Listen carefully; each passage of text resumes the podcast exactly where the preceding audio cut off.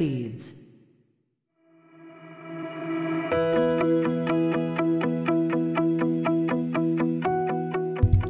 皆さんこんにちは映像クリエイターのさくです。クリエイターを目指すあなたに毎日一つクリエイティブの種を届けるラジオをクリエイターズ指導今日もよろしくお願いします。はい。ということで今日は11月3日金曜日となりました、えー週末いかがお過ごしでしょうか、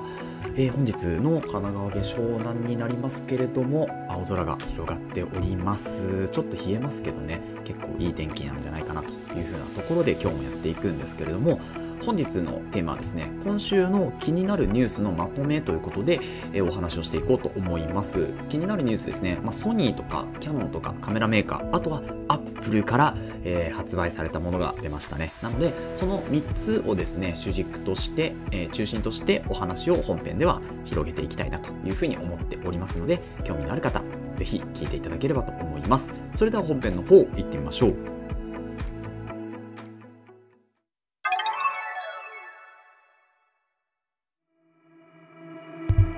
はい。ということで本編です。本日は今週気になるニュースのまとめということで、えーソニー、キャノン、アップルから出ているニュースについてお話をしていきたいというふうに思います。まずですね、ソニーからのお話いってみましょうか。えーソニーはですね、α9-3 というカメラをですね、えーまあ、発表まだ公式にはしてないんですけれども、リーク情報が出ているというところですね。こちら11月1日の記事になっております。で、えーまあ、このスペックが徐々に出てきたわけなんですけれども、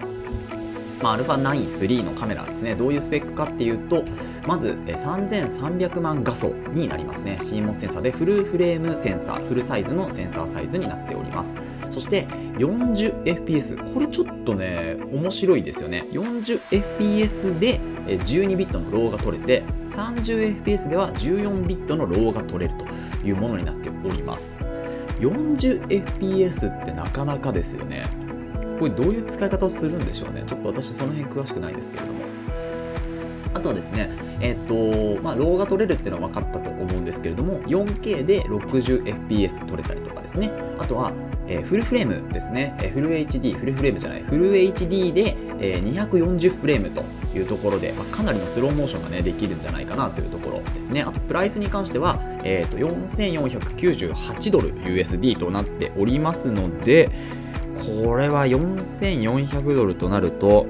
今だいたい1ドル150円ぐらいですよね。となると、4498計算しました。67万4700円というところになります。まあ、ソニー価格ですよね。67万円か。はい。というところで、まあ、まあまあでも α9 だったらこれぐらいなのかなと、まあ、ローも取れるしねっていうところですよね。まあ、これから徐々にまたこ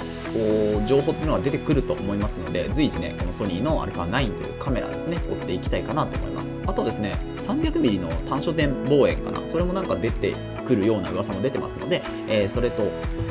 同じような形で伝えていきたいかなと思います。続いて、えーキャノンのニュースですね。参りましょうか。キャノンもですね、結構すごいニュースを出してきまして、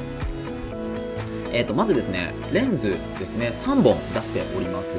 えー、と RFS の10から 18mm、F4.5 から 6.3ISSDM というレンズと RF2405、F2.8、ついに来ましたね。LISUSMZ というものですね。であとはですね、えっと超望遠 RF の200から 800mm、F6.3 から 9ISUSM というようなレンズを出しております。すごいですね。ついにですね 2405F2.8 が出てきたというところでただですねこの 2405F2.8 も、まあ、そんなに重くないんじゃないかというようなお話になっていてですね重さが書いてないかなちょっと公式とかを私まだ見てないので書いてないかなというところなんですけれどそうですね、まだ書いてないですね。私の見てる記事ではちょっと載ってないかなというところなので、その辺は皆さん調べていただければと思うんですけれども、まあ、この3本のレンズ出してきたと、200、800ってすごいですよね。2キロぐらいですか？はい。確かね。あの重さだと2キロぐらいっていう話ですけど、ただこの2405の F2.8 というレンズですね。まあ、写真では結構いいのかなと思うんですけど、映像だとやっぱり2405は F4 なのかなって思ったりもするんですよね。取り回し効く分やっぱ軽さもねかなりあるので2.8がま 1.5kg とかになってしまうとですねこうやっぱり三脚運用がもう必須っていう形で、えー、手に持つような形のレンズではないですよね。だからこう背負ってとか、えー、装具つけて、まあ、装具っていうんですか工具っていうんですかそういうのつけて、え、回すっていう形ですよね。でしか多分こう映像としての運用方法はなかなか難しいかな。だったらシネマレンズ使うかみたいな形で単焦点取るかみたいなところですよね。なので、まあ、24105F2.8 これはスチール機としてはかなり、え、スチール用のレンズとしてはすごくあのいろんなね、えー、多焦点をカバーしてくれるようなものになるので、えー、使いやすくなるんじゃないかなと思うので私もね24105.2.81本持っておきたいなというところではあるんですけれど、うんまあ、ムービーユーザーとしてはそこまでまだ魅力的ではないのかなって気はしますね。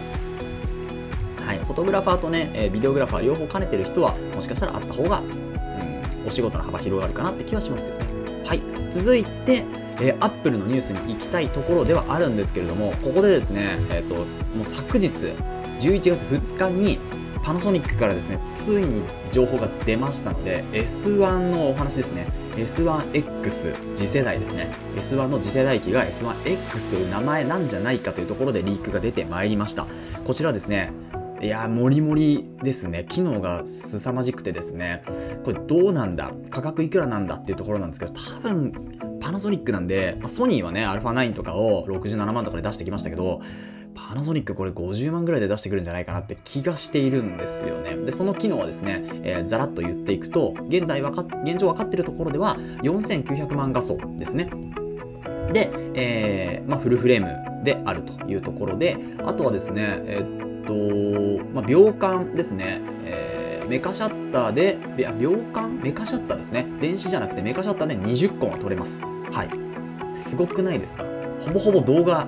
動画は1秒間に24フレームから、まあ、スタートぐらいの形なのでほぼほぼ動画が写真撮影連写で撮れてしまうしかもメカシャッターですよねすごくないですか？はいそして、えーとですね、電子シャッターとかだと60コマですね。こちらは、ま G9-2 とかとそんなに変わらないかなっていうところですね。あとはフルフレームで 8.5K、8K がついに撮れます。8K で 48fps、48コマですね。で、えー、まあ、スローモーションもいけると。24コマだったらスローモーションがいける。そして 8.2K の16対9であればですね、60fps ですね、いける。まあ、ほぼほぼスロー、スーパースローみたいな形ですよね。で、S35、スーパー 35mm、つまりクロップが入りますけど、そうすると 72fps とかですね、あとは 90fps とか、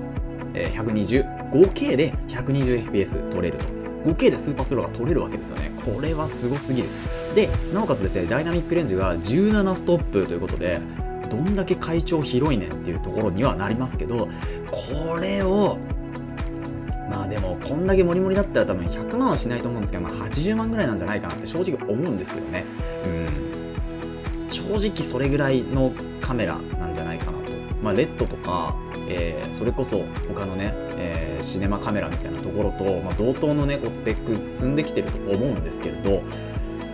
まあこれが果たしていくらになるかっていうのは楽しみですよね。で発売も多分2024年とか25年の2月とか2年後ぐらいにはなるんじゃないかなと。でそうすると多分他のカメラたちもこの機能に追いついてくるっていうような形をなんかパナソニックは毎回撮ってるなと思うのでうんその辺もちょっと楽しみではありますけどね。はい、なのでこのニュースちょっとぜひ期待しましょうと。いうところで最後ですね、アップルからのニュースになります。アップルはですね、ついに M3 の、えーと、MacBook Pro 出しましたね。M3MacBook Pro ですね。えっ、ー、と URL も貼ってありますので、そちらからぜひ見てみていただきたいと思うんですけれども、えっ、ー、と、これですね、まあ、ちょっと明日のお話とかもあのしたいなっていうところではあるんですけど、あの後日にまたお話をするんですけれども、この MacBook の M3 Pro ですね、まあ、値段が結構えぐいことになっていて、まあ、例えばですね、14インチ、私14インチ持ってるんですけれども、14インチの MacBook Pro ですね。で、えー、と M3 Pro ってやつです。M3 Pro と M3 Max と M3 無印があるんですけど、この M3 Pro を、まあ、考えたとき、私は M1 Pro を持ってるんですけど、M3 Pro の値段を考えたときにですね、12コアの CPU と18コア GPU、そして18ギガのユニファイドメモリで1ギガのストレージ、あ、1ギガじゃない、1テラの、えー、SSD のストレージついて、お値段が39万8800円なんですよ。で確かに、えー、96ワットのね USB-C で充電できたりとか、えー、サンダーボルトの4のポートが3つついてたりとかですね、えー、そういうのはあるんですよ。そういうのはあるんですけどこの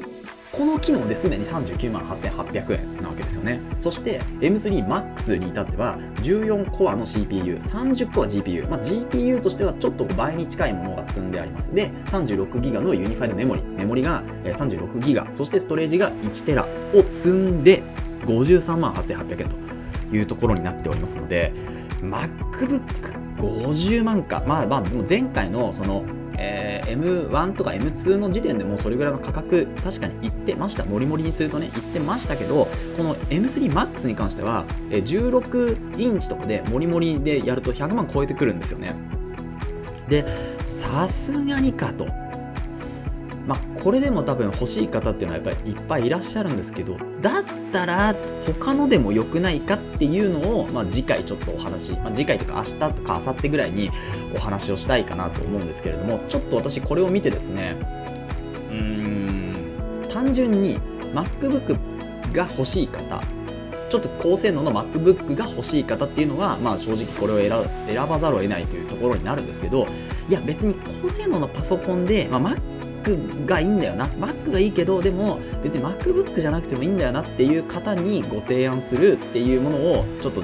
えー、次回まあ明日か明後日ぐらいに、えー、ポッドキャストでねお話ししていこうかなと思いますのでもしよければですね気になる方はそちらも聞いていただければと思います。いやこれ絶対こっちの方がいいでしょっていうのはちょっと私の案として、あるんですよね、うん、なので、えーまあ、ちょっとここについてはですね、もう少しお話を別の機会でやらせていただければと思います。はい。ということで、え今週気になるニュースのまとめということで今日はお話をしました。ソニー、キャノン、そしてパナソニック、アップルということで4つですね、え記事を取り上げました。この放送ではクリエイターとしての考え方やテクノロジーやガジェットの情報、作業効率を上げるコツ、サイト、ツールなんかを中心に紹介をしております。リスナーさんと一緒に一流クリエイターを目指すラジオを作っていますので、応援いただける方はぜひフォローの方お願いします。また、ラジオの感想や質問は Google フォーム、もしくは Spotify でお聞きの方はコメントからいただけると嬉しいです。X や Instagram、ブログもやってますので、ぜひ遊びに来てください。それではまた明日お会いしましょう。ご清聴ありがとうございました。